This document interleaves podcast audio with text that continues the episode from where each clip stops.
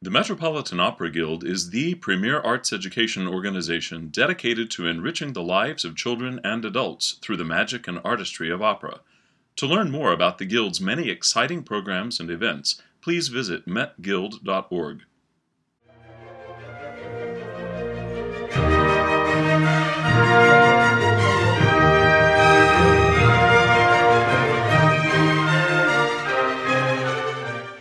Hello, everyone, and welcome to the Metropolitan Opera Guild podcast, episode 11. I'm Naomi Baratera, your host, and I want to thank you for taking the time out of your busy holiday schedules to listen to our podcast series. That is, if you are listening around the December 22nd release date. If not, then I do hope that you had a wonderful holiday season and that you are back into the swing of things. The goal of our podcast is to help our listeners expand their opera knowledge, and our content is always drawn from live events, classes, and lectures that we run throughout the opera season here at Lincoln Center in New York City. Today's episode corresponds with the Met's current holiday production of The Barber of Seville, although it focuses on the original Il Barbiere di Siviglia rather than the Met's shortened and translated version. Another revival from the Talking About Opera archives, this lecture is presented by Albert Innaurato. Mr. Innaurato has enjoyed a successful career as a playwright, stage director, journalist, and frequent lecturer at the Metropolitan Opera Guild, New York Philharmonic, Los Angeles Philharmonic, and the Chamber Music Society of Lincoln Center, among many other venues. His play, Gemini, brought to the Broadway stage in the late 1970s, was one of the longest continually running non musical plays with 1,819 performances. His writings have appeared in numerous publications, including Opera News, The New York Times, Vogue, and Vanity Fair. Currently, Albert serves as a creative consultant with Center City Opera Theater in Philadelphia and directs untraditional productions of classic operas and new works alike. I hope you enjoy Mr. Innamorato's take on Rossini's Il Barbiere di Siviglia or The Barber of Seville. Gioacchino Rossini was the first world famous composer. During his lifetime, his name and his music were known everywhere, from Africa to Asia to South America. His works were frequently performed in North America and in Europe. His name was a household word. Though earlier composers had traveled widely and some had made money, Rossini had a kind of acclaim, made the kind of money, and he was indeed the kind of celebrity that was a new phenomenon. Rossini's operas were omnipresent, and in Europe at least, so it seemed, was he. He was a natural for fame a great character with a wealth of funny stories about himself, witty observations about the world, and an enchanting manner. Although there were other successful composers, none had as many hits in circulation. None were as genial and attractive to the newly invented interviewer and periodical profiler. Rossini also had the social skills of an old fashioned composer. He knew how to ingratiate himself with the wealthy, the royal, and the well connected.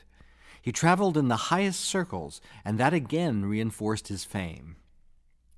It didn't matter that he had been born in the obscure town of Pesaro in 1792 into dire poverty. It didn't matter that he wrote his last opera, William Tell, at the age of 37 and never wrote another opera, though he lived to 1868 when he was 76. He died as big a star as he had been in his prime. For much of the 20th century, it was typical to dismiss Rossini as a one opera composer who had also managed some delightful overtures. In his lifetime, though, he was respected by everyone, including intellectuals. Many, like the great writer Stendhal, wrote books about him. It hardly mattered that they were full of lies, some spread by Rossini himself. Beethoven was happy to receive him, though the deaf German made short work of most visitors and despised most other composers.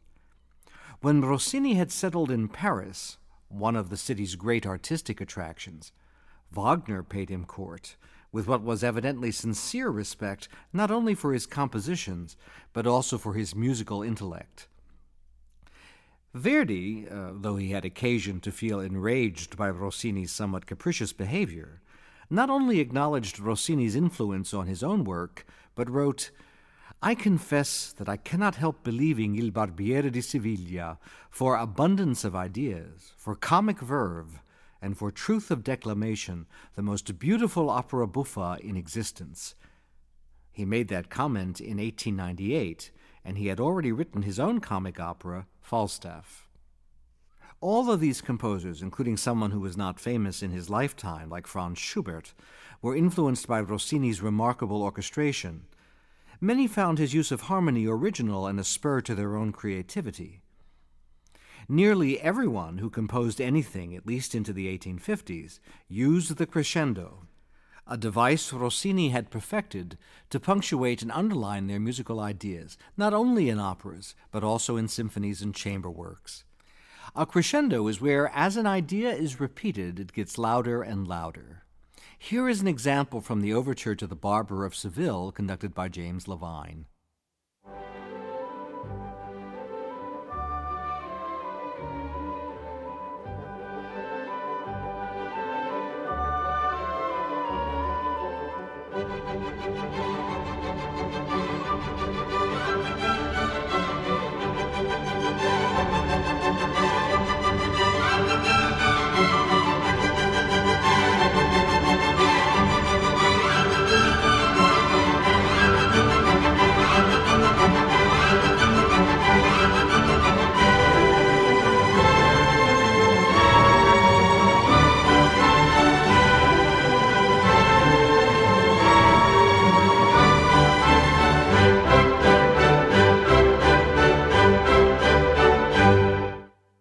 Rossini, as an older man, routinely dismissed a lot of his compositions and made light of his work. Rossini claimed to have written all of Barber in eight days. The great tenor Manuel Garcia, who had been the first Count Almaviva, agreed with him. But others claimed it had been longer, say two weeks. Even in the older Rossini's lifetime, some critics dismissed him for what was seen as apparent irresponsibility and excessive facility. In the 20th century, such quickness was either doubted or used to put him down. Agony was more in style for a composer's creative periods. Once again, Verdi, about to compose Otello, put things in perspective. Perhaps they will say that Meyerbeer was slow. The critics he was quoting used that to praise the product. I answer that Handel, Mozart, Rossini wrote Israel in Egypt in 15 days, Don Giovanni in a month, Barber in 17 or 18 days. I add that those men, beside their imagination, did not have exhausted blood, were well balanced natures, had their heads on squarely, and knew what they wanted. They had no need to take inspiration from others, nor to do what the moderns do, a la Chopin, a la Mendelssohn, a la Gounod. They wrote spontaneously as they felt, and they made masterpieces. Amen. Modern research has shown that Rossini had at most 18 days to compose the entire opera. That included an overture on Spanish themes that has been lost.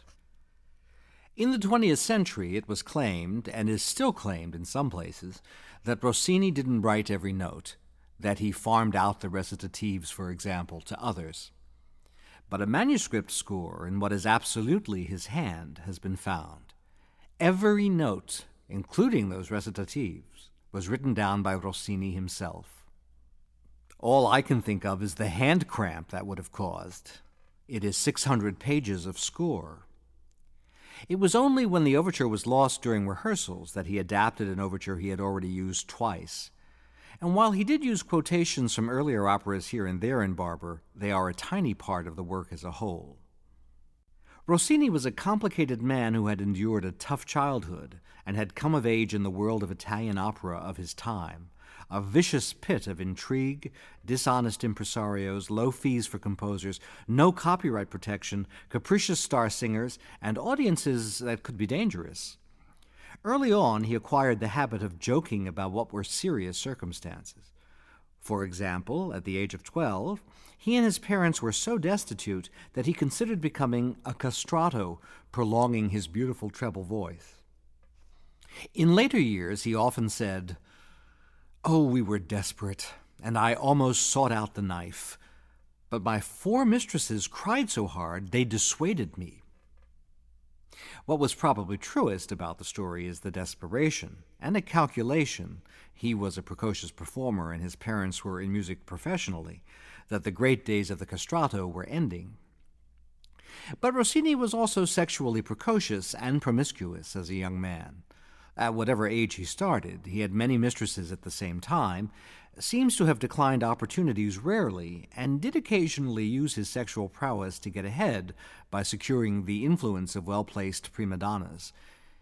He also acquired a severe, lifelong case of gonorrhea as a teenager. It gave him a urethral stricture, that is, scar tissue that interrupts the flow of urine. Treatments for this in our time are bad enough. In Rossini's time, without anesthesia, antibiotics, or our surgical instruments, they were agonizing and disabling. During episodes, he was in terrible pain throughout his life, and the condition seems to have contributed to severe depressions and a weakening of his constitution. His retirement from opera at 37 may have had a psychological and physiological basis. Rossini was born in a leap year, February 29, 1791, five months or so after the marriage of his parents. His father Giuseppe was a trumpet player. His mother, Anna, was a singer. She was untrained musically but had an excellent ear, and that's how she learned her roles. Rossini told the famous composer Ferdinand Hiller that his mother had a beautiful voice which she used out of necessity, Poor maman. Rossini's father, who also played the horn, worked in theater orchestras and sometimes as a town herald both at Pesaro and nearby Lugo. Somehow Giuseppe bribed his way into being appointed town trumpeter for Pesaro and also connived his hiring by the local military. It was said that Rossini's mother sold her favors when things got tough. Uh, perhaps that's how his father got the money for bribes. It seems likely that one of his godparents, a certain count, was a paramour of Rossini's mother. Her older sister was something of a famous courtesan. Rossini, who seems not to have minded the whispered scandals and never contradicted them, mentioned her illegitimate daughters in his will. Rossini's father played jobs wherever he could. Sometimes he was sent to prison for conflict of interest and needed to be bailed out. Fines added to the inevitable bribes. At his most successful, he earned about $600 a year. When Rossini had become a great celebrity, in part because of Barber, other composers sometimes commiserated about how little he had been paid. Well, I made twice as much in eight days as my father made in a whole year, was one reply by Rossini. It's been calculated that Rossini was paid $1,200, and of course there were no royalties nor any way to protect the work from being pirated. To put the sum in perspective, the tenor, Garcia, was paid $4,000. His parents began to tour a small operatic circuit when Rossini was a child. Anna had to contend with papal censors who forbade women from singing on stage. She and her husband did the occasional midnight flit to avoid arrest. She would sing, usually supporting roles where the character got a nice aria or two, and her husband would play horn or trumpet in the orchestra. At least once they went into hiding when Anna's voice deserted her and their main means of support was cut off for a time, leaving them with debts and unpayable living expenses. The life of hard knocks Rossini endured as a young composer was not in the least foreign to him. When his parents were on the road, Rossini was left with his maternal grandmother and his courtesan aunt. Both ladies spoiled him terribly. They did force him to go to school, where records suggest he rarely attended, and when caught by one of the priests, he would be punished by being forced to do hard labor at a smithy. I got to be strong as a bull, Rossini later said about his education, and I learned all about making horseshoes. It's not clear just where Rossini learned to read and write. He learned about music when his grandmother, in despair, sent him to a butcher in Bologna who took in wayward youth. His music teacher was famous for sleeping standing up. At night, he wrapped himself in his cloak and would sleep in a corner of any arcade, remembered Rossini. The night watchman knew him and never bothered him. Then, at first light, he would pull me out of bed and make me play scales. His methods were very old fashioned. Researchers tend to believe this story, also that the priests who taught the recalcitrant boys in the butcher shop how to read and write used to beat up the young Rossini as a matter of course. He later received a fan letter from one of his fellow students who mentions in it that he still bore a scar where Rossini had hit him with a rock as they fought over who would get to steal the wine used for Mass, uh, presumably to drink. The heavy handed priests may have had their reasons. His parents rescued him when he was ten. Back in Bologna, it was only when his father taught him to play the horn that Rossini started to settle into his studies, eventually proving a brilliant pupil. But the family was still in bad straits. It was hard to keep Rossini in school when his parents needed him to be earning money, especially as his mother's voice began to wane. In typical Italian fashion of the time, the Rossini family were contributing not only to their own expenses, but to those of a bevy of needy relatives. Rossini continued to support these people through much of his career. One of the reasons he took on so many commissions at a time was to keep a roof over his extended family's head and food on the table. Anna kept getting small parts, and she and her husband put young Rossini on the stage. He could learn anything in an instant. In small companies, such as that of Ravenna, there were always shortages of singers who could really master small parts, so Rossini, with his powerful treble voice, was offered as a solution. At 14, he played an old man to some acclaim, even though the part would normally have been sung by a mature bass. By this time, though, he had a regular income as a soloist in the Bolognese churches. It was small, but he got to perform a lot of music firsthand, absorbing the process of preparing performances until it became instinctive. Soon Rossini began composing, not only small works for himself, but cadenzas for prima donnas who wanted to show off and couldn't write their own. One such lady got so mixed up that she made a shambles of what he had written. Rossini, who was sitting in the first row of the theater, burst into laughter spontaneously, which the lady's enemies promptly took up. Her protector decided to send Rossini to jail, though the boy suggested the smithy. But Rossini sweetly and with great charm explained that he had meant no disrespect and that the lady's mistakes in his music had struck him as funny. He also pointed out some of her other ornaments as being entirely in the wrong style. The protector became more sympathetic. He told me when I had finally reached the point where I could compose an opera, I should come to him. I did, and he honored his promise. This was in 1810 when the 18 year old Rossini showed up with a short opera called Il Cambiale Matrimonio. The one time protector of prima donnas produced the opera and paid Rossini about $100. I had never seen so much money together at one time, remembered Rossini. The opera was a modest success and launched Rossini's career. One should always correct the prima donna, remarked Rossini. There might be a future in it. A few years before this, Rossini was given both a scholarship and a stipend to attend the world famous Accademia in Bologna. The very priest who had admitted Mozart 36 years before admitted Rossini.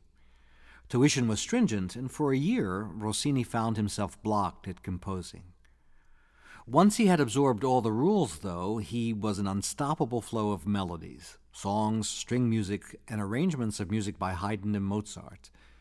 His teachers thought he was prodigious, both for his talent and his energy. At 15, he did a stranded opera company a favor by writing down an opera they had announced, but for which they had lost the score. He had heard it once, two years before. His reconstruction was 90% exact. The 10% difference were inventions of Rossini's that everyone thought were improvements.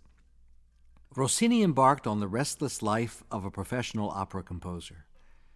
He found a world where large audiences were desperate for new operas, and where even small towns were apt to have two opera houses.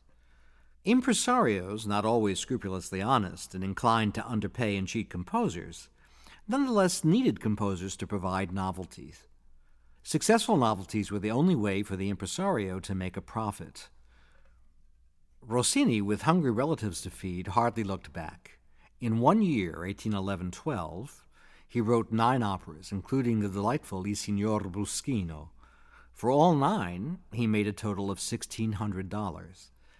Not all the operas were hits, but those that were did not pay him royalties and were often stolen, to be repeated without payment and often with ugly changes to reflect local tastes.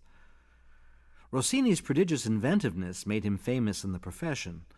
Like most composers of the times, he borrowed from his earlier operas. This has been overstated about Rossini, though. His successful works were given so often he was apt to be caught stealing from himself, and if an audience caught on, they would be held to pay. Not only was Rossini a great composer, but actually rather like the young Mozart, he had been exposed to so much music, had been performing it from so early an age, that he simply knew all the techniques and standard formulas as though they were second nature. And despite the pressure, his serious studies when he was a teenager made him willing to experiment and stretch the forms. He had a hit at La Scala with the comic opera La Pietra Paragone, but in Venice created a sensation with the tragic piece Tancredi. He composed two endings, as was typical of the time. One was happy, for audiences that didn't want to be distressed, the other sad, for the artier crowd.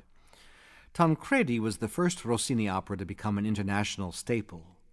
Few could believe it was by a 20 year old and had been written in a month at most.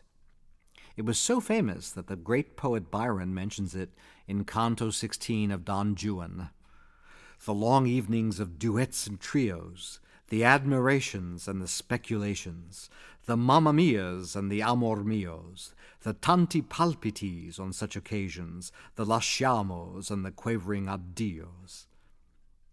In 1815, Rossini met two people who would enormously influence his life and work for a decade. He was summoned to Naples and signed a contract with Domenico Barbaia, who basically ran opera in an opera mad city. Barbaia had started as a dishwasher and then a waiter in Milan. He had used various connections to start up gambling syndicates in that city, and was eventually given the gambling and it would seem the sex for hire concession at La Scala. At that point, he started producing operas. He was lured to Naples by the king, who funded him generously. He would run a number of opera houses, including the An der Wien in Vienna, where he would become a patron of the great composer Weber. He identified Rossini as the most important Italian opera composer available to him, though the Neapolitans considered him a dirty Italian. They thought of themselves as sort of French. The influential composers in Naples were anti Rossini. These included the internationally known Giovanni Paisiello, Paisiello called Rossini a licentious composer who paid little attention to the rules of his art, a debaser of good taste. He put Rossini's rapidity of composition down to his having a good memory. Paisiello's biggest hit, given repeatedly on many stages, was called The Barber of Seville. Barbaia's mistress was one of the great operatic performers of the time, Isabella Colbran. She was magnificent in tragic roles. Typical of the leading female singers of the period, she was a contralto. There were to be many Colbran operas, and during that time Rossini only composed a few comedies. She began as his leading lady, then became his mistress, and finally became his first wife. Barbaia seems not to have cared that his mistress traded him in for his composer. The three remained friends after the marriage. Rossini's first opera for Colbran was Elisabetta Regina d'Inghilterra, a magnificent work about Elizabeth I. Though considerable hostility was expected, the first night was an immense triumph and established Rossini as the resident great composer in Naples. Many of the tragic operas for Colbran are masterpieces. They include the fantastic Armida, Semiramide, and Otello. Rossini did not change manner all that much in his serious work, but his craft was immense. He was able to characterize the sorceress Armida and her miraculous world, and also create a powerful drama in Otello with a most moving characterization of Desdemona. But after his first Neapolitan triumph, Rossini was off to Rome, almost immediately. He was to have a busy season there, the crown of which would be The Barber of Seville, though he didn't know he would write such an opera when he left Naples. Rossini supervised a revival of Turco in Italia, which was a big hit, the opera he was in Rome to compose was Torvaldo ed Orlisca. This was a serious opera. Torvaldo was not a success, but during its rehearsals, the impresario of the Argentina Theater, one of the many opera houses in Rome, approached Rossini to write a comic opera. The impresario submitted one libretto. After he read it, Rossini asked, uh, What about the Barber of Seville? The impresario, actually a sick man, clutched at his heart. Paisiello had wild and passionate fans, and Rossini was risking a scandalous first night. We'll call our opera Almaviva, ossia l'inutil precauzione, Almaviva or the futile precaution, said Rossini. Uh, the impresario didn't think that ruse would work, but Rossini was adamant, also pointing out they had already engaged the great tenor Manuel Garcia, and his part, Almaviva, would be the biggest in the opera. Rossini and his librettist Cesare Sterbini, did not simply lift the libretto Paisiello had set, what would have been expected. They went back to the original play and worked as close collaborators. This was perhaps the first time Rossini had had so much input into a text he was setting. The Barber of Seville was the first hit play by the Frenchman known as Beaumarchais. His real name was Pierre Augustin Caron. It was given in Paris in 1775. The Barber was the first of three plays that revolve around the canny barber who later becomes a servant and is named Figaro. The others are The Marriage of Figaro and The Guilty Mother, or La Mère Coupable. Beaumarchais was a spy, land speculator, gun runner, and a passionate supporter of the revolution in America. All of his plays have a strong political message that all men are equal, and to be born noble is not to have more rights than anyone else. Of course, Mozart set The Marriage of Figaro. Rossini may have had that opera in mind when he left at the barber. But while The Marriage of Figaro is a complex plot with a lot of characters, Barber is simpler. Here we first meet the barber and see him aid the dashing young Count Almaviva in wedding the middle class girl Rosina, who of course becomes his countess. They have to rescue her from her rapacious guardian, Bartolo, who is aided by her singing teacher, the disreputable priest Basilio. All of these characters will show up, older and not necessarily wiser, in the marriage of Figaro. Beaumarchais' first draft was actually an opera comique, an opera with dialogue. It was rejected in that form, but even when writing it as a play, Beaumarchais left opportunities for songs to be inserted. Rossini may have had reason to regret accepting this commission. The Teatro Argentina, where the opera would be presented, was thought of as the toilet of Roman theaters. Rossini and his cast were confronted by a filthy place.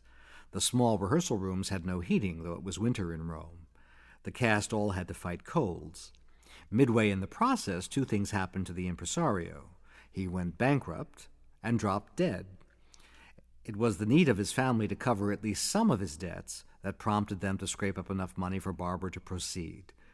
Rossini wrote the second act for a sick cast, wondering if he would actually be paid. Everyone thought the bass singing Basilio had the evil eye. The first night confirmed it. Rossini was greeted with jeers and insults when he mounted the podium wearing a part of his fee, a hazel suit with gold buttons. Things went downhill from there. Catcalls continued with whistling and assorted insults. Then in scene two, Basilio, the singer with the evil eye, made his entrance and fell through a trapdoor, breaking his nose. He clambered back on stage, blood flooding out of his nose. There were cries of encore. He tried to sing the famous aria La Calunnia anyway, but constantly had to use a large handkerchief to staunch the blood. The audience started imitating the gestures and making rude noises. Then, during the finale to Act One, a black cat sauntered on stage. The audience started meowing. The cat would not leave the stage despite increasingly desperate efforts to get it off. Finally, it leapt into the arms of the maid Berta, who was trying to sing her part. She was terrified of cats, started to scream, and was scratched for her pains. The first act curtain fell to pandemonium. Rossini stayed in front and applauded the cast. This infuriated the audience. They thought he was deliberately showing them disrespect. According to the first Rosina, nobody listened to the second act. None of the singers could be heard over the noise anyway. Accounts of the next few days vary. It does seem true that Rossini ran home to the inn where he was staying and hid under the bed. Whether or not a mob followed him there to wreak vengeance is uncertain. Eventually, though, a mob did show up screaming his name. Rossini climbed to the roof, got into the stable, and hid under the hay. He was seen. The crowd, which was carrying torches, followed to the stable. The landlord begged Rossini to come out, fearing they would burn the place down. So did Garcia, the first Almaviva. The crowd began to become hostile. Somebody threw a rock and hit Garcia in the face. When expecting the worst, the trembling Rossini, all of 22, remember, made an appearance, he received the biggest ovation he ever had in his life. The second performance had just been given, and it had been a sensation. Rossini had risked his fee in not showing up, but that was forgiven by the impresario's family, who saw their dirty theater jammed to the rafters. Barbiere was given very widely in the next few years.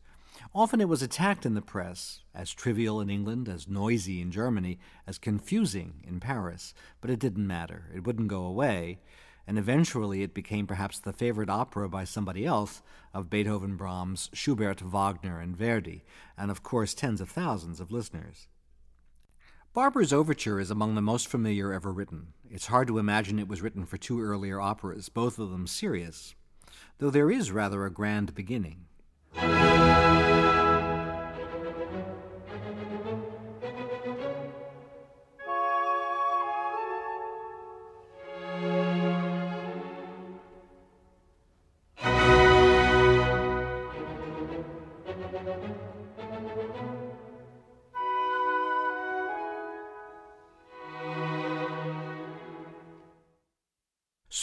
Kind of a dance, a tarantella, that suggests both the sunny mood and the comic intrigues to come.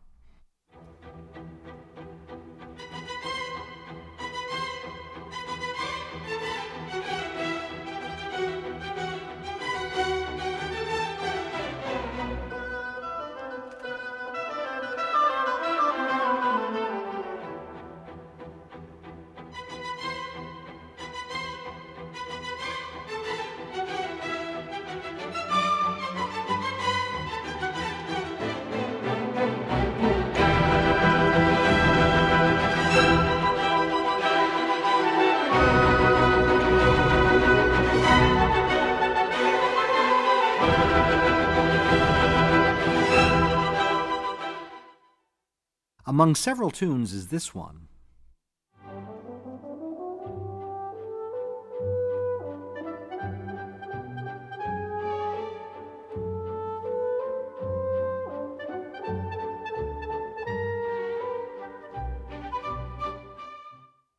Remember, the horn was Rossini's father's instrument, and he played it himself. We are in Seville in the 1770s.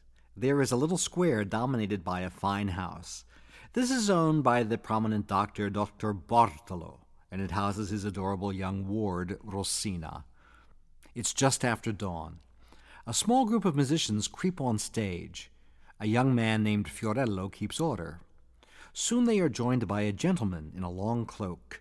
This is the young and handsome Count Almaviva. He's hired the musicians so that he may serenade Rosina, who he has seen at the Prado and with whom he has fallen in love, entirely and unquestionably. He starts with a slow, tender air, urging the radiant girl to gently wake and hear his song, and then he gets excited. The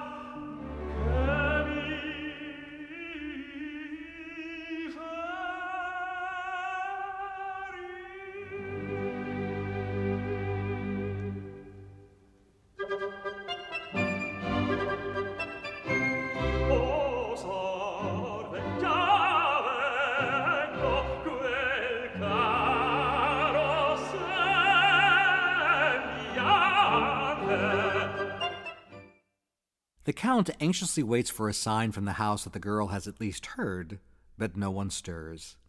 Sadly, he pays the musicians. They thank him. So profusely, he has trouble getting rid of them. And they make a great deal of noise. Basta! Stop it, he cries.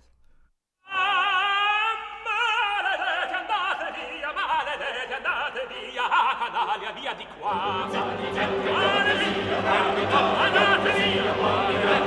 via,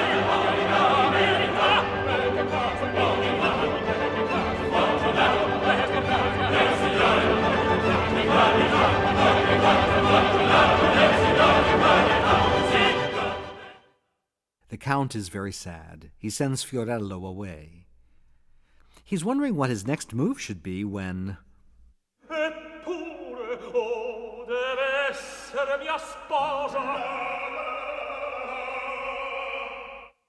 The Count wonders who this might be and if it's good luck or bad luck for him.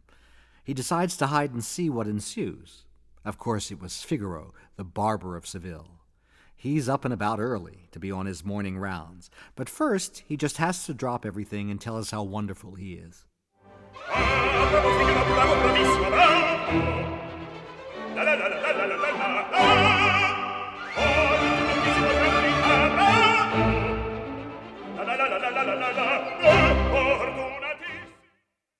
In this, possibly the most famous operatic aria ever, with its repetitions of Figaro as the barber lists all the people who depend on him, this flamboyant character is captured indelibly. Figaro is running down his day when the Count steps forward. He has recognized his former servant, one who it seems ran away. Figaro is all for running away again when the Count stops him. How is it you are so fat and healthy looking? the Count asks Figaro. Destitution, Your Excellency, he responds. The Count understands that enlisting Figaro involves paying him. The Count tells him that he's here trying to meet the daughter of the old man who owns the house.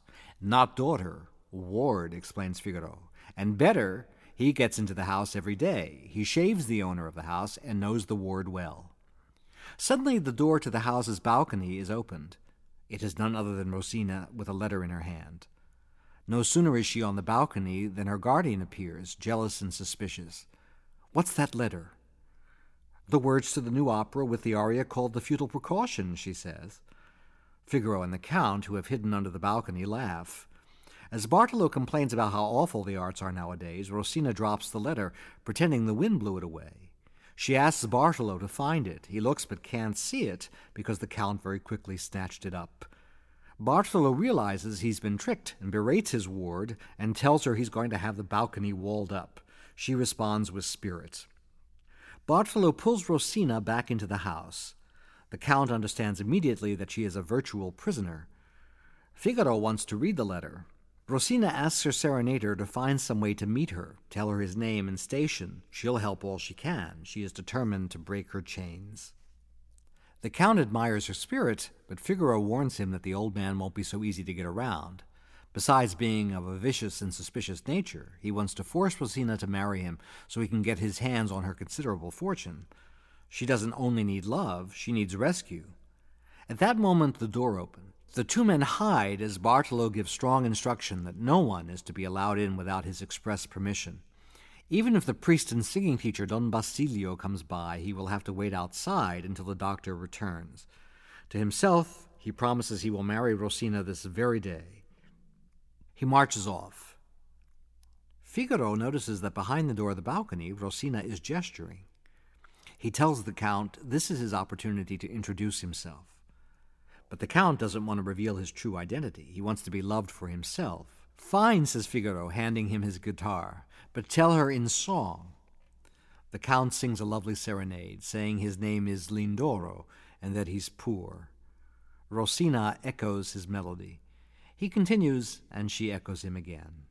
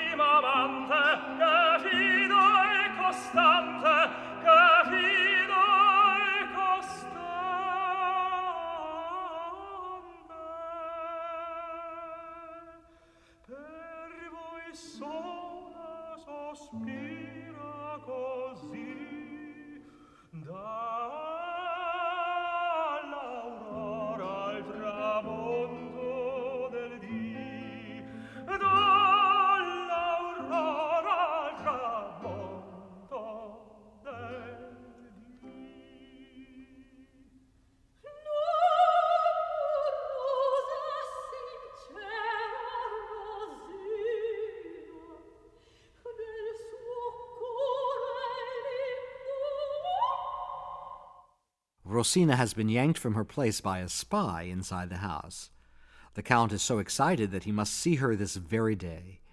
Figaro promises to set his imagination to work, only he wants the Count's word. The reward will be gold in abundance.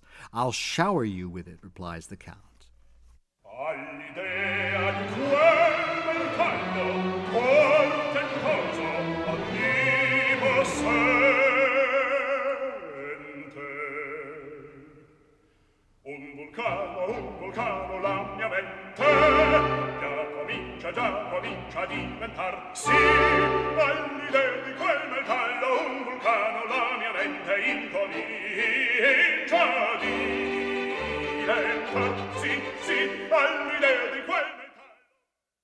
The idea of all that gold, Figaro's brain catches fire.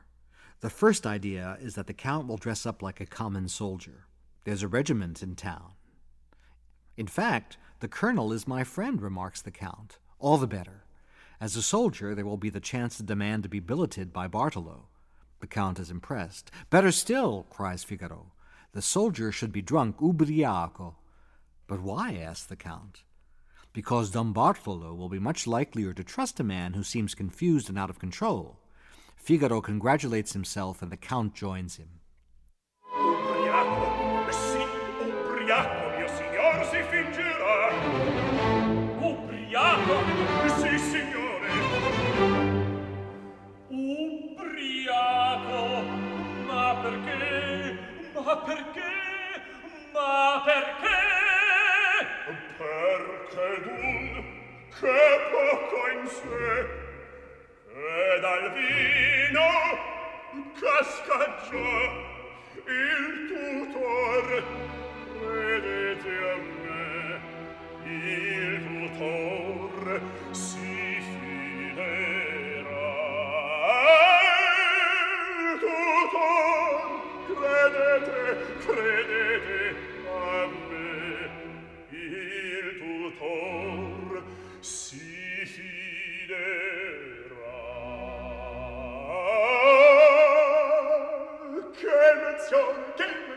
poi verità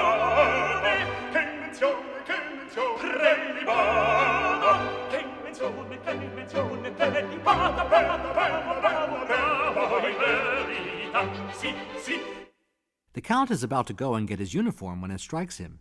He doesn't know how to get a hold of Figaro. Just where is his shop? Is His Excellency serious? Everybody knows Figaro's shop. You can even see it from here. As Figaro describes the splendors of his shop, he gets excited, and Rossini uses the crescendo to sweep us up into his pride. Numero 15, nuova non manca, quattro gradini, facciata bianca, cinque parrucche, nella vetrina, sopra un cartello, nuova tafina, mostra in azzurro, alla moderna, per insegna, una lanterna, da senza fallo,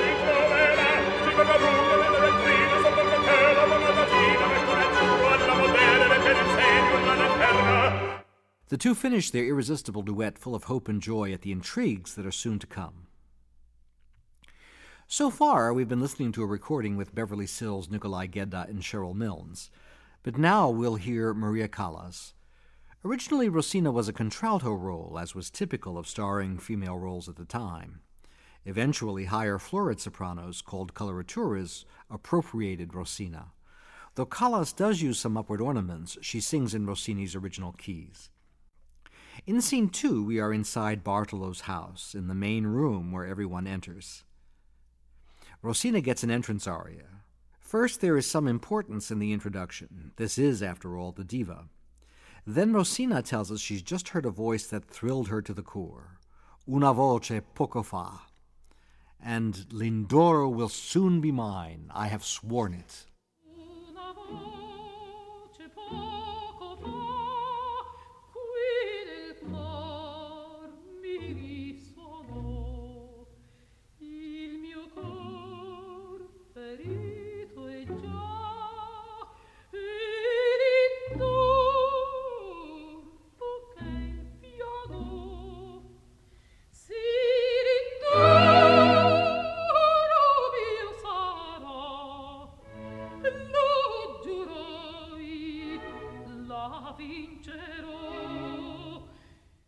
Of course, just like Figaro, Rosina, having made her determination to wed Lindoro clear, wants to tell us all about herself.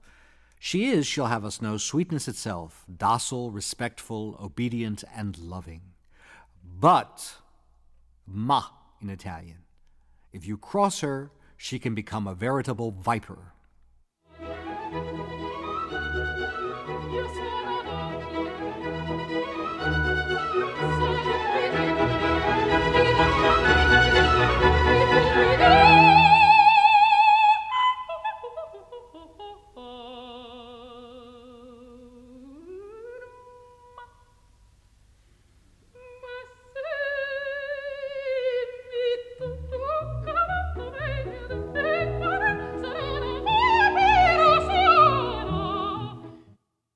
Figaro enters, but they have barely a second to talk because Don Bartolo has returned to the house. Figaro hides as Bartolo enters and picks a fight with Rosina. He is very suspicious of her in general. She stomps off in a rage. He summons two chief servants, Ambrogio, a small part, and the rather more substantial part of Berta. He wants to know if the rascally barber has been around plotting with Rosina, but between sneezing and dozing off, the servants are no help. He chases them off. Don Basilio, a priest and Rosina's singing teacher, enters. He is also Don Bartolo's cohort in various schemes. The doctor is glad to see him. He will need his help, for by force or by love he plans to marry Rosina by tomorrow. He has good reason to hurry, says the priest, because Count Almaviva is in town. They both suspect that the Count is an unknown admirer of Rosina's, though they have never seen him. Something must be done, but what? Basilio has the answer. It is something that will ruin Almaviva and get him thrown out of town. Calumny. La calunnia. This is Nicola Zaccaria.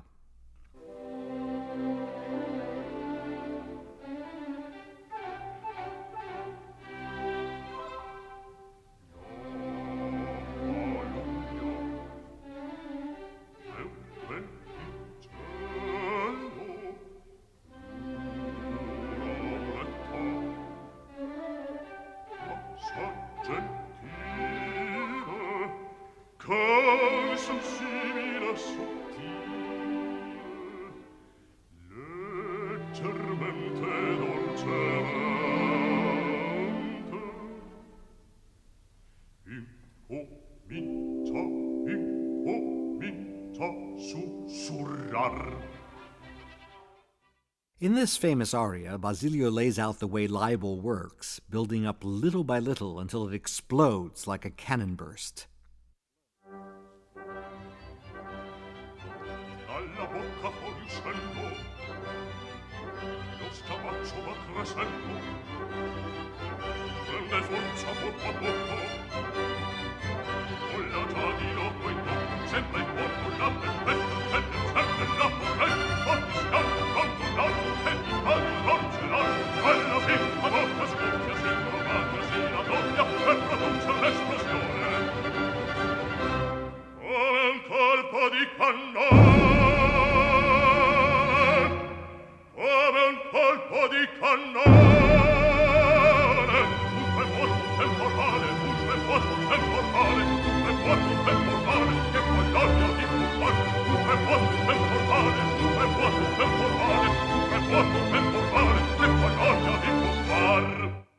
Once again, Rossini uses a crescendo to make this process that much more vivid in the music.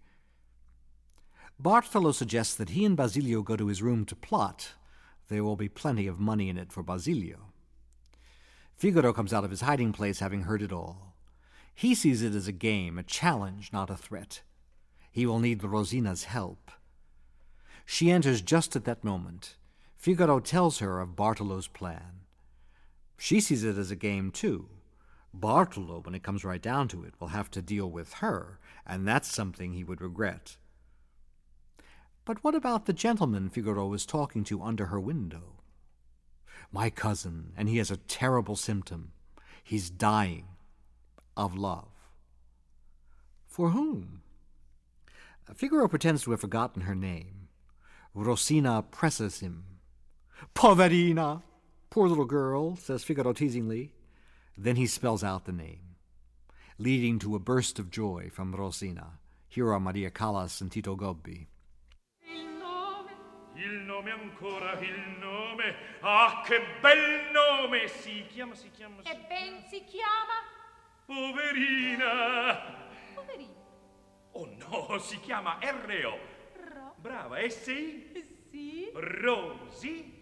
Henne Hanna, Rosi,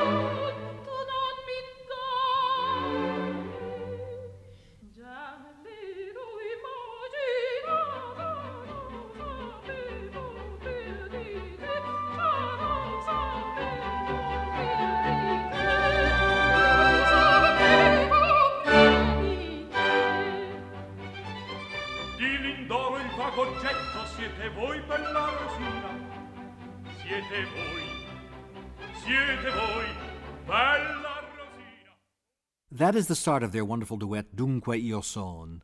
Then it is I. She cries, delighted and in love. When can they speak? Soon, says Figaro. In the meanwhile, why not write Lindoro un biglietto, a little love note? A love note, cries Rosina, shocked. Here it is. Presto, presto quel biglietto.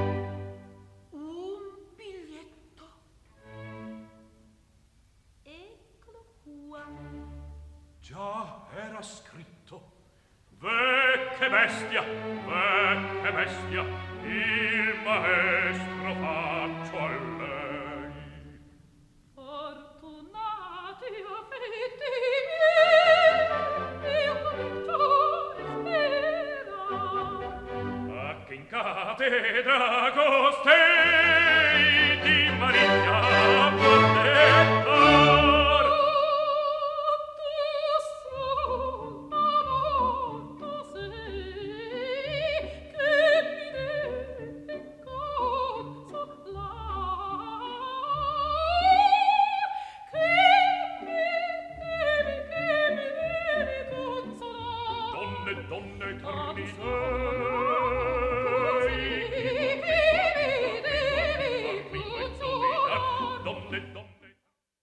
Figaro takes the note and runs out with it.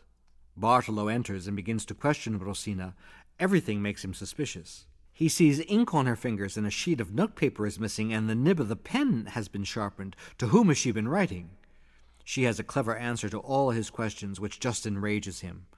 Does she know to whom she is talking? A un dottor della mia sorte. For a doctor of his standing, to be even talking to a young lady is beneath him. But dignity soon gives way to the wild patter that is a feature of Rossini's comic writing.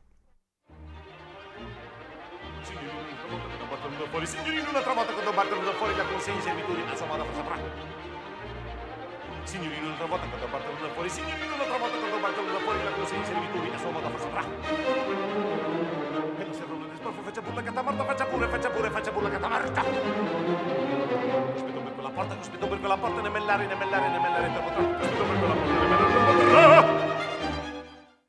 That is very hard to sing. The expert we heard is the late Renato Capecchi on the Sills recording, which we will stay with for the remainder of Act One. Bartolo and Rosina leave. There is loud knocking at the door. Berta, the complaining and sneezing servant, answers it. Ehi, casa!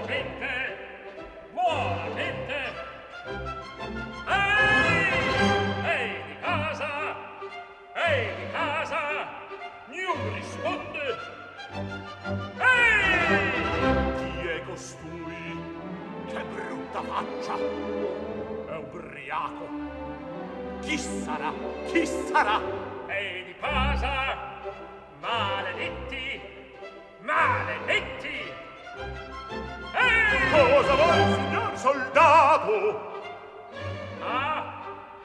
Sì, sì! costui Che l'hai obbligato! Siete voi? Aspetta un poco. Siete voi? Dottor Balordo! Che Balordo, che Balordo! Ah, ah, Bertoldo! Che Bertoldo, che Bertoldo! È andata al diavolo, è andata al diavolo! Dottor Bartolo! Eh? Dottor Bartolo! Eh? Dottor Bartolo! Ah, bravissimo! E Dottor Barbaro! Ah. Bravissimo! E Dottor Barbaro! Of course, it is the Count lurching in, loudly pretending to be a drunk soldier. That has brought on Dr. Bartolo.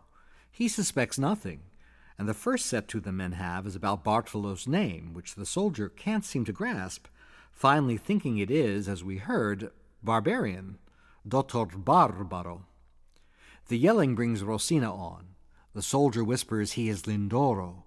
He insists to Bartolo that he has been billeted in the house. Bartolo equally loudly insists he is exempt from billeting. The soldier demands to see proof, and while the doctor hunts, he tells Rosina to drop her handkerchief. She understands. She drops it a second after he has dropped a note.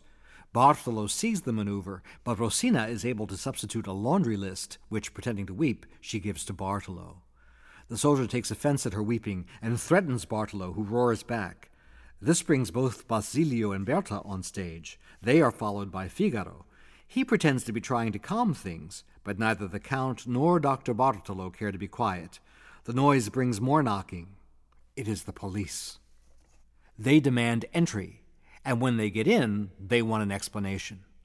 Everybody tries to give them one. Questa bestia di soldato mio signor m'ha maltrattato. Sì, signor, sì, signor, sì, signor, m'ha maltrattato. Ripuodete, mio signore, questo caso, reclutar. Sì, signor, sì, signor, in questo caso, reclutar. Ripuodete, mio signore, questo caso, reclutar. Sì, signor, sì, signor, in questo caso, reclutar. Sì, signor, sì, signor, sì, signor, in questo caso, reclutar. Sì, signor, sì, signor, in questo caso, reclutar. Ripuodete, mio signore, ripuodete, mio signore, ripuodete, mio signore.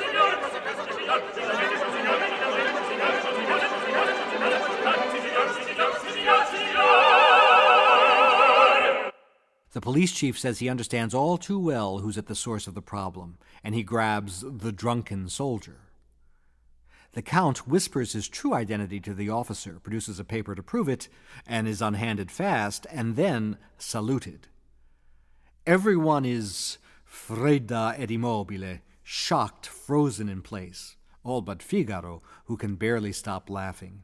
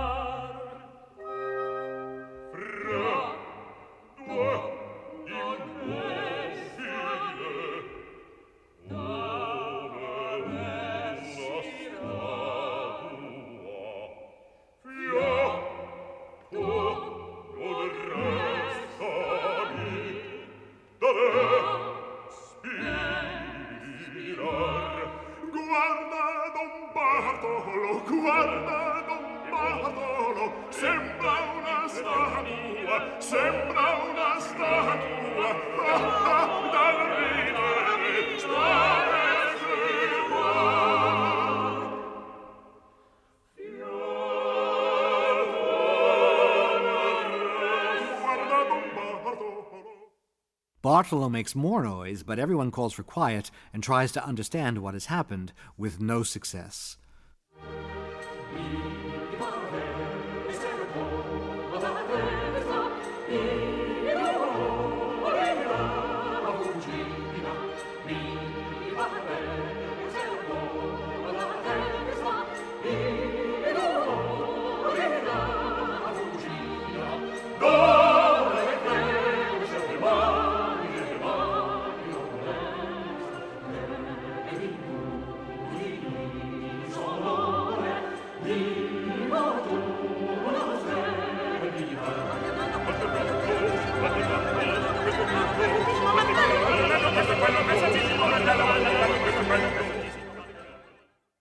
The act hurtles to its end.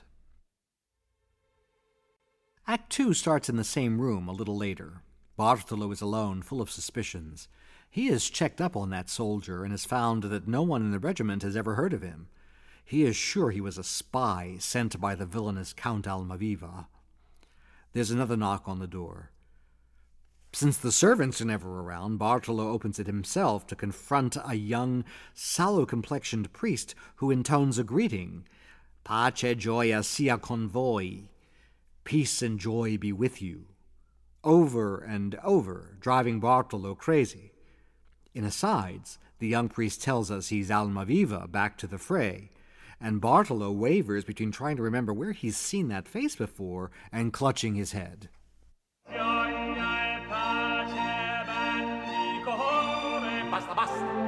basta, basta, basta, basta, per pietà. E gioia, gioia, pace, pace, ho capito, ho capito, oggi il cannalla.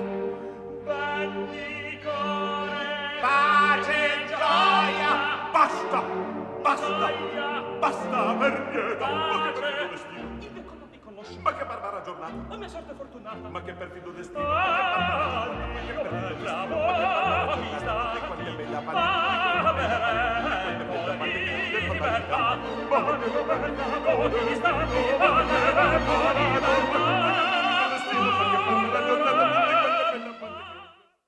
The young priest finally introduces himself as Don Alonso, teacher of music and the pupil of Don Basilio.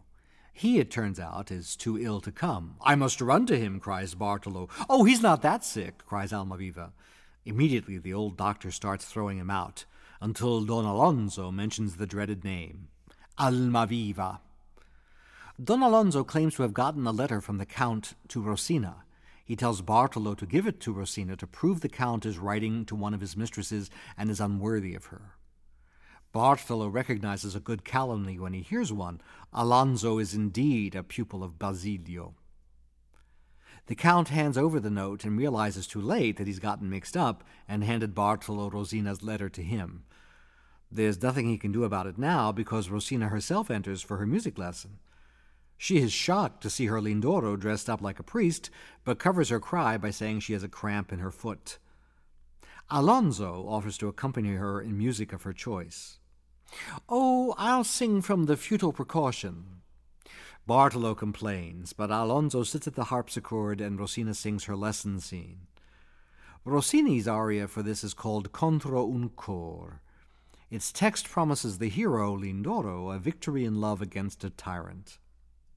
But for a long time, prima donnas constructed their own lesson scenes. Some would start with Contro un cor and then sing everything, from the Queen of the Night to Comin' Through the Rye. Nowadays, of course, usually we just hear Rossini's aria. Rossini contrasts the rather grand beginning with a more rapid section in which Rosina is able to address her Lindoro under cover of singing the music. Carried away, the Count joins in briefly, like any good music master. Here are Maria Callas and Luigi Alva.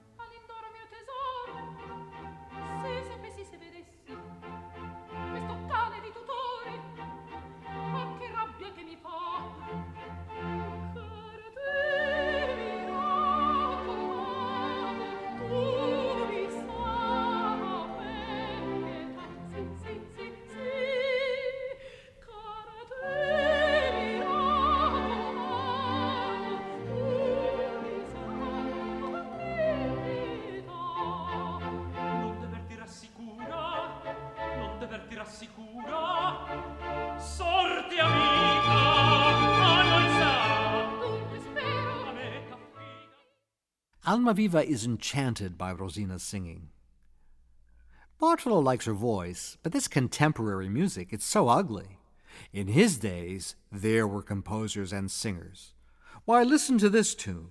And Bartolo sings, changing the female's name from Giannina to Rosina. Figaro enters while he's doing this and imitates him behind his back. Bartolo catches him and demands to know what he's doing. I've come to shave you. Not today. Come back tomorrow. Figaro goes into a huff. Here are all the reasons he cannot come back tomorrow. In fact, he has killed himself to come today, only to hear Bartolo intone, I don't want you today. Oggi non posso. Bartolo complains that the barber is so temperamental he will have to submit to a shave. He tells Figaro to go get the towels and bowls in the cabinet along the hall and gives him the keys. Then he thinks better of it. He takes the keys himself and goes off. Figaro, of course, wants to get his hands on those keys and gets Rosina to describe the key that opens the outside window on the balcony. Bartolo rushes back in. He's too suspicious of the barber to leave him alone with Rosina. He sends him off with the keys after all. He tells the Count he doesn't trust that barber. You're right, he's a first rate scoundrel, says the music master. There's a huge noise from inside. All kinds of crockery can be heard crashing. Bartolo goes rushing off. Of course, Figaro has planned the distraction so the Count and Rosina can be alone. They declare their mutual love and plan to wed. Bartolo comes back in in despair. Figaro has just broken everything. Figaro follows him and winks at the Count and Rosina. He has gotten just the key he needed. Bartolo demands a shave, and this will give Figaro every opportunity to distract him from the Count and Rosina. Things are going swimmingly when Don Basilio himself walks in. Bartolo is stunned. Rosina, the Count, and Figaro have to contrive a way to get rid of him without making Bartolo suspicious. That everyone is so shocked to see him shocks Basilio. The three intriguers have to convince him he is deathly ill. He must have some horrible illness. In fact, says the Count, here's a purse uh, to buy medicine. Presto a letto, quick, get to bed. Basilio is amazed. Do I really look that ugly, Bruta? Oh, Bruta sai, very ugly.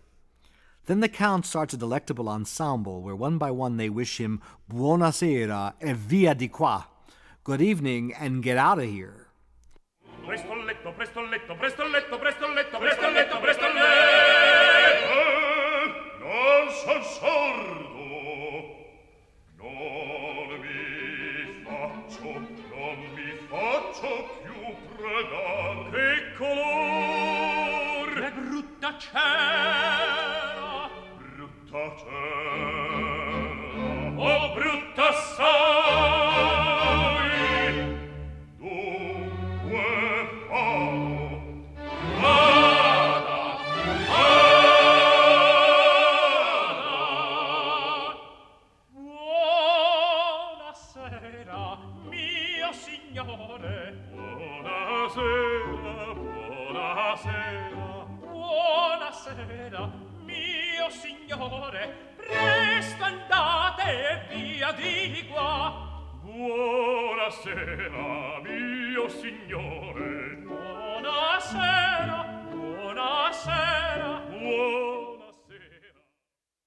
Bartolo, however, enjoying all the attention, keeps stalling, bidding them a good night. They've had it.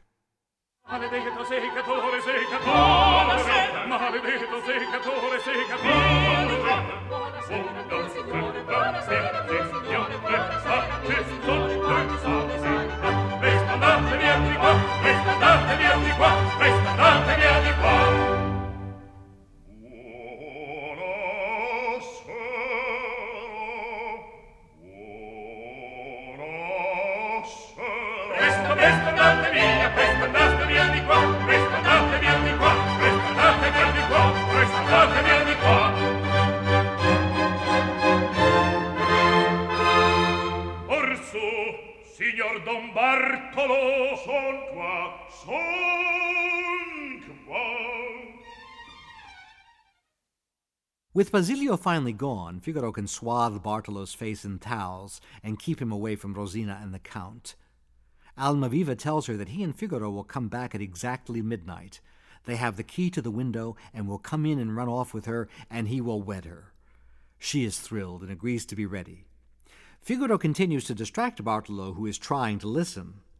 The Count leans in further to Rosina and starts to tell her that he has given Bartolo the wrong letter as part of his disguise. But he doesn't get all the way because Bartolo hears that last word, disguise, and explodes from his chair. Ripping off towels and flinging shaving soap, he chases Count, Figaro, and Rosina around the room. The two men run out of the house. Rosina escapes to her room. Rossini wrote the opera to go right on. But in the productions of today, there is usually a break here, and we are in scene two of Act Two. Berta, the sneezing servant, enters, house cleaning. She's complaining about Bartolo, who is not only insanely suspicious, but stingy too. Then she sings a delightful song about old men seeking young wives.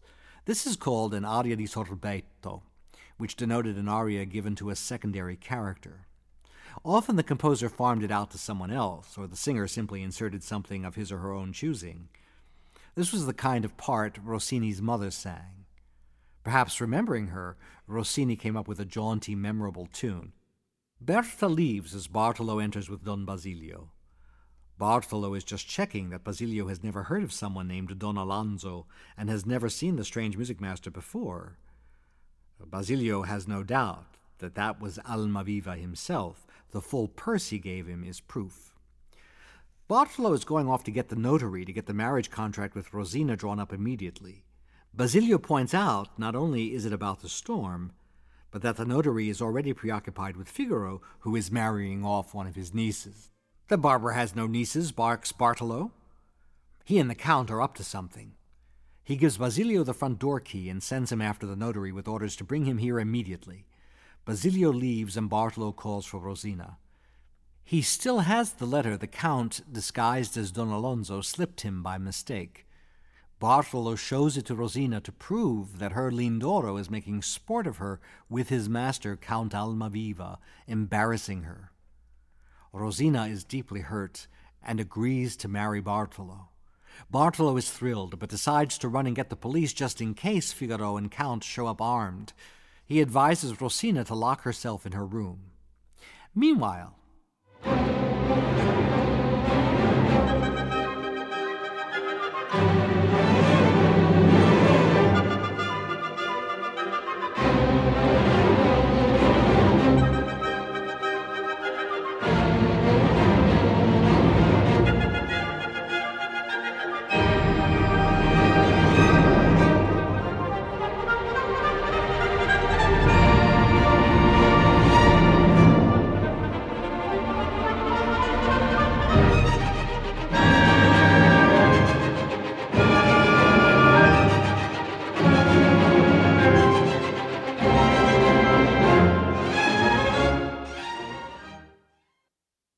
torrential thunderstorm breaks out, rattling the windows and shaking the house. Nevertheless, wrapped in heavy cloaks, Figaro and the Count come in, using the key Figaro lifted from Bartolo. They've climbed up a ladder placed against the balcony, and they open the balcony window from outside. They're a little spooked by the thunder and lightning. Hearing noises, Rosina comes in. Almaviva goes to embrace her, only to be rebuffed. He's shocked, so is Figaro. He asks for an explanation. He was only pretending to love her to procure her for the evil Count Almaviva. But I am Count Almaviva. From here on in, we'll hear the Sills recording.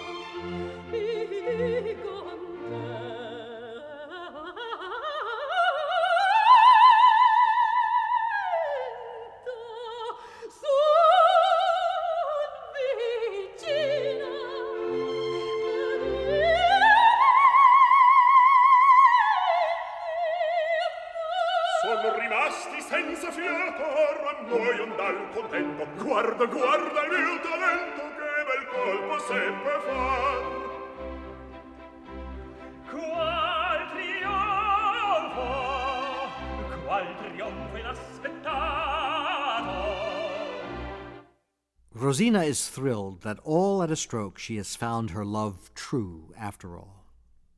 Figaro has some impatience. After all, they better be going. But the Count also has to express his joy. As the two lovers get more and more worked up, Figaro is keeping an eye out the window and complaining.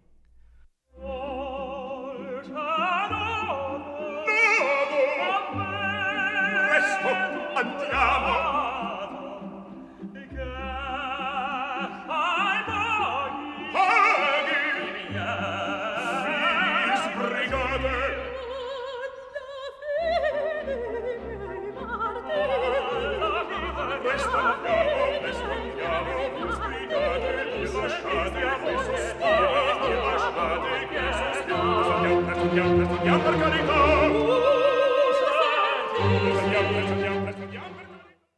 Suddenly, Figaro cries out in horror. There are two people with lanterns coming into the house.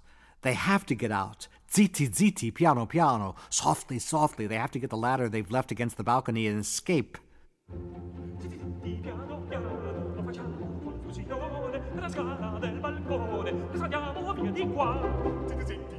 Piano lo facciamo confusione per la scala del balcone. via di qua Piano piano, lo facciamo confusione la scala del balcone, adesso andiamo di qua piano, piano, per la scala del balcone, presto andiamo via di qua. Too late. The ladder is gone. Worse, Don Basilio comes in with a notary. Well, the notary can marry Almaviva and Rosina with Figaro and Basilio as witnesses. That's a great idea. Basilio, however, refuses. He wants to wait for Bartolo. The Count shows him a nice ring in one hand and a pistol in the other.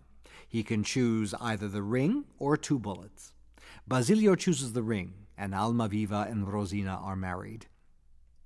Bartolo comes running in with police full of accusations against Almaviva. But he is faced with the marriage and the fact that far from being the thief he is accused of being, Almaviva is a count. Once again, he has the opportunity to prove his identity. There was not much for Bartolo to do but admit removing the ladder was indeed a futile precaution and resign himself. The Count gets to sing. Since the first Almaviva was a great star, Rossini composed a long rondo finale for him. Later, he used it as a basis for the finale to La Cenerentola. It's a stressful sing at the end of a long evening, but now is usually included in performances. Rights restrictions prevent us from playing an excerpt. And so we go to the work's final number.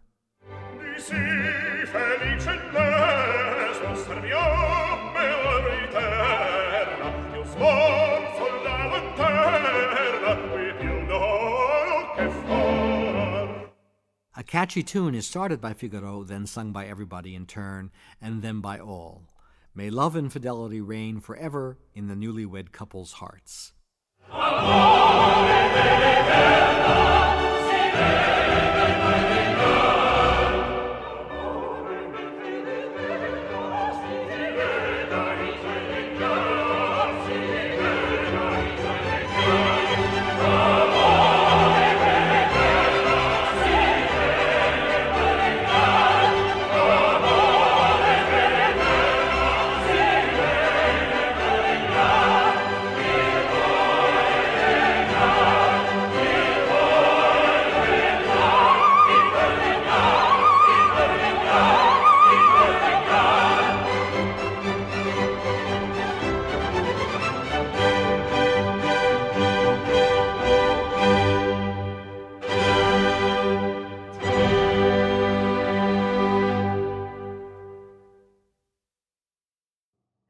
So much for listening to episode 11 of the Metropolitan Opera Guild podcast. If you enjoyed today's episode, please do us a favor and leave a comment or a review in iTunes. These reviews help the podcast become more visible and allow us to educate the widest possible audience. Also, this podcast is our gift to you, but if you feel like making a tax-deductible donation to our efforts, especially as the year is coming to an end, you can do so at metguild.org/podcast. We will look forward to being with you one last time in 2015 with an episode devoted to Johann Strauss II's Die Fledermaus on December 30th. Until then, I'm Naomi Baratera, your host, and thank you for listening.